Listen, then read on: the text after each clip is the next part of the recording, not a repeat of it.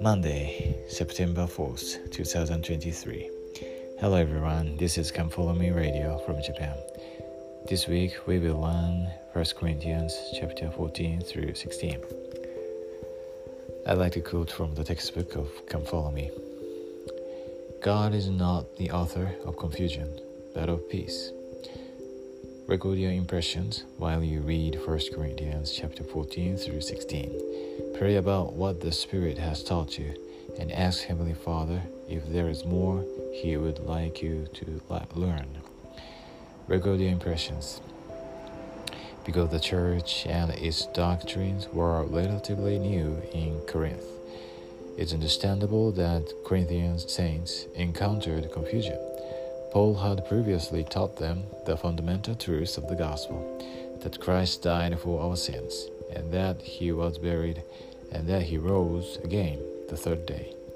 But some members soon began teaching that there is no resurrection of the dead. Paul implored them to keep in memory the truths they had been taught. When we encounter conflicting opinions about gospel truth, it is good to remember that God is not the author of confusion, but of peace. Listening to the Lord's appointed servants and holding to the simple truths they repeatedly teach can help us find peace and stand fast in the faith. Uh, like uh, nowadays, uh, world, last days, latter day, uh, ancient uh, has confusion about truth. And sometimes it's hard for them to believe the truth. Especially uh, jesus christ and his resurrection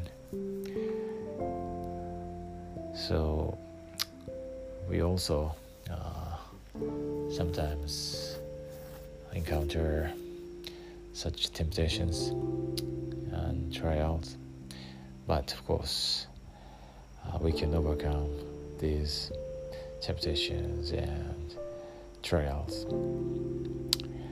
By faith and the guidance of the Holy Ghost and the Lord. And we can learn uh, very fundamental and important truth in these chapters this week. So I'm looking forward to learning them. I know Heavenly Father lives. He loves us because we are His children.